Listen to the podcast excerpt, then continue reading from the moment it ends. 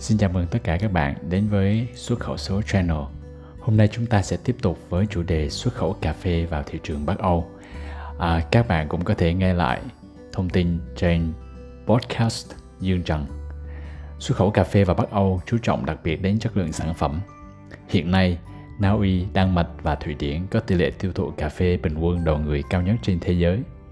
Đứng thứ hai, thứ tư và thứ sáu trong số 10 quốc gia tiêu thụ cà phê hàng đầu những thị trường này đang hướng mạnh đến cà phê chất lượng cao. Do đó, thị trường cà phê các nước Bắc Âu nhập khẩu lượng Arabica tương đối cao và lượng Robusta thấp. Người tiêu dùng Bắc Âu ưa chuộng cà phê chất lượng cao. Theo thương vụ Việt Nam tại Thụy Điển, cà phê chất lượng cao được chú trọng ở khu vực Bắc Âu, Na Uy, Thụy Điển và Đan Mạch. Được coi là những người chơi quan trọng trong thị trường cà phê đặc sản toàn cầu và việc nhập khẩu cà phê chất lượng cao đã trở thành trọng tâm chính ở thị trường Bắc Âu. Na Uy chính là nơi thành lập Hiệp hội Cà phê đặc sản ở châu Âu.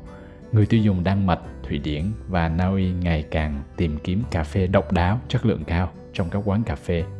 Ở châu Âu, Đan Mạch, Thụy Điển và Na Uy ghi nhận mức tăng trưởng doanh số bán lẻ tại quán cà phê lớn nhất kể từ năm 2010. Do đó, số lượng chuỗi cà phê và các nhà hàng, các nhà rang xay siêu nhỏ cũng không ngừng tăng lên. Thụy Điển có hơn 1.700 cửa hàng cà phê vào năm 2018 và số lượng cửa hàng cà phê nhỏ liên tục tăng. Trong cùng năm, Đan Mạch thậm chí ghi nhận tỷ lệ quán cà phê mới đăng ký cao nhất châu Âu đạt 14,5%. Thương vụ Việt Nam tại Thụy Điển thông qua sự thông tin, sự quan tâm đến cà phê hữu cơ tuân theo xu hướng chung của thị trường Bắc Âu đang phát triển. Cà phê phát triển nhanh nhất trong các loại đồ uống hữu cơ ở Đan Mạch Người tiêu dùng Thụy Điển cũng ngày càng ưa chuộng cà phê hữu cơ. Các nhà rang xay Bắc Âu và các thương hiệu cà phê luôn có các sản phẩm hữu cơ trong danh mục của họ. Người tiêu dùng ở khu vực này quan tâm đến các sản phẩm hữu cơ và thương mại công bằng, nên các chứng nhận như Brand Forest Alliance, UTZ, Fairtrade đóng vai trò rất quan trọng. Tận dụng từ lợi thế EVFTA, hiện tại Việt Nam chủ yếu xuất khẩu cà phê chưa rang, chưa khử chất caffeine vào Thụy Điển Na Uy và Đan Mạch. Các nước Bắc Âu chủ yếu nhập khẩu hạt cà phê Arabica và chỉ nhập khẩu lượng nhỏ cà phê Robusta. Trong khi đó Việt Nam lại chủ yếu xuất khẩu cà phê Robusta, chiếm đến 95% lượng xuất khẩu cà phê của Việt Nam. Ngoài ra vấn đề môi trường cũng được đặc biệt quan tâm. Hiệp định Thương mại Tự do giữa Việt Nam và Liên minh châu Âu EVFTA có hiệu lực từ ngày 1 tháng 8 2020 trong đó mặt hàng cà phê được hưởng thuế 0% sẽ giúp cà phê Việt Nam có lợi thế cạnh tranh so với các đối thủ cạnh tranh tại khu vực này. Và đây là cơ hội cho các doanh nghiệp Việt Nam. Để tiếp cận thị trường cà phê Bắc Âu, Thương vụ Việt Nam tại Thụy Điển khuyến cáo các nhà sản xuất và xuất khẩu có thể sử dụng các kênh khác nhau để đưa thị trường, đưa cà phê vào thị trường khu vực Bắc Âu. Việc gia nhập thị trường sẽ khác nhau tùy theo chất lượng cà phê và khả năng cung cấp. Chuỗi cung ứng rút ngắn đang là xu hướng chung ở châu Âu Điều này có nghĩa là các nhà bán lẻ và các công ty rang xay cà phê ngày càng có xu hướng tìm nguồn cung ứng trực tiếp cà phê nhân. Các nhà nhập khẩu được đánh giá là một vai trò quan trọng trong thị trường cà phê, hoạt động như những nhà quản lý chuỗi cung ứng, họ duy trì danh mục từ nhiều nguồn xuất xứ khác nhau, thanh toán tài chính trước, thực hiện kiểm soát chất lượng, quản lý biến động giá cả và thiết lập mối liên hệ giữa nhà sản xuất và người mua cuối cùng, chẳng hạn như cà phê rang xay, nhà rang xay trong hầu hết các trường hợp, các nhà nhập khẩu có mối quan hệ lâu dài với các nhà cung cấp và khách hàng của họ. Tin được uh, chuyển đến các bạn từ uh, website của công Bộ Công Thương công thương.vn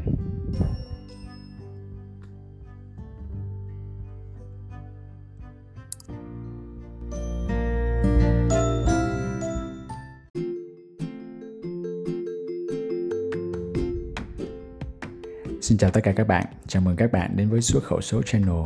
Hôm nay chúng ta sẽ tìm hiểu về thị trường Trung Quốc. Năm 2019, khi chúng tôi có dịp khảo sát thị trường ở Hàng Châu và Trùng Khánh thì à, đã nhận được rất là nhiều các tín hiệu đáng mừng về nhu cầu của Trung Quốc cũng như sự kết nối uh, thông qua xuất khẩu thương mại điện tử từ Việt Nam sang hai thị trường này và qua đó sẽ kết nối chung cả thị trường Trung Quốc cũng như là Ờ, đến châu Âu thông qua đường sắt liên vận của họ. Tuy nhiên, từ 2019 đến nay thì Trung Quốc liên tục đưa ra các quy định mới. Ờ, điều này hoàn toàn phù hợp với sự phát triển về kinh tế cũng như ờ, những yêu cầu khắc khe hơn đối với các mặt hàng nhập khẩu từ các thị trường khác nhau. Từ 2010 đến 2018 thì Trung Quốc luôn luôn là nước chiếm tỷ trọng rất cao trong kim ngạch kim ngạch xuất khẩu cho cho cái cho ngành hàng nông lan lâm thủy sản. Và đến 2019 thì tỷ trọng này này giảm xuống còn khoảng 19%.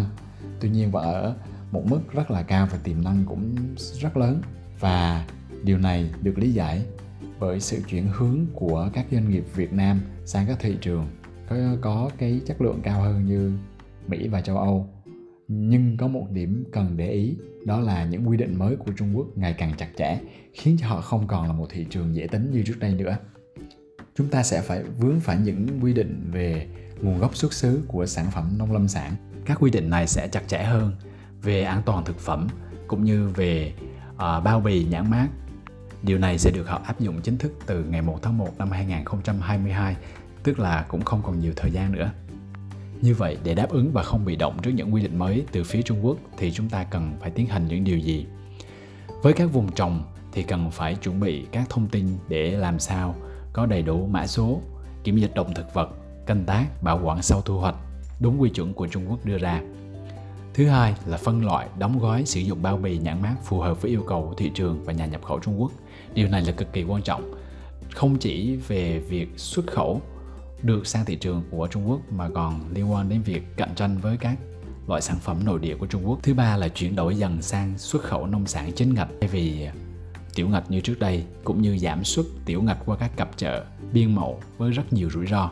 Ngoài ra khi xuất khẩu sang Trung Quốc thì chúng ta cần phải lưu tâm thêm một vấn đề nữa, đó là các quy định gây cản trở từ uh, trung ương đến địa phương. Vì Trung Quốc là một quốc gia rất rộng lớn, do đó đôi khi các sở thương mại của các địa phương có những quy định khiến chúng ta gặp nhiều khó khăn trong quá trình xuất khẩu sang Trung Quốc.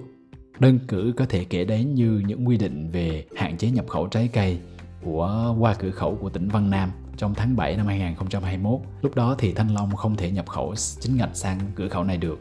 Bên cạnh đó đến giữa trung tuần của tháng 8 thì không chỉ thanh long mà rất nhiều loại trái cây khác của chúng ta gần như không thể nhập khẩu sang Trung Quốc thông qua cửa khẩu này.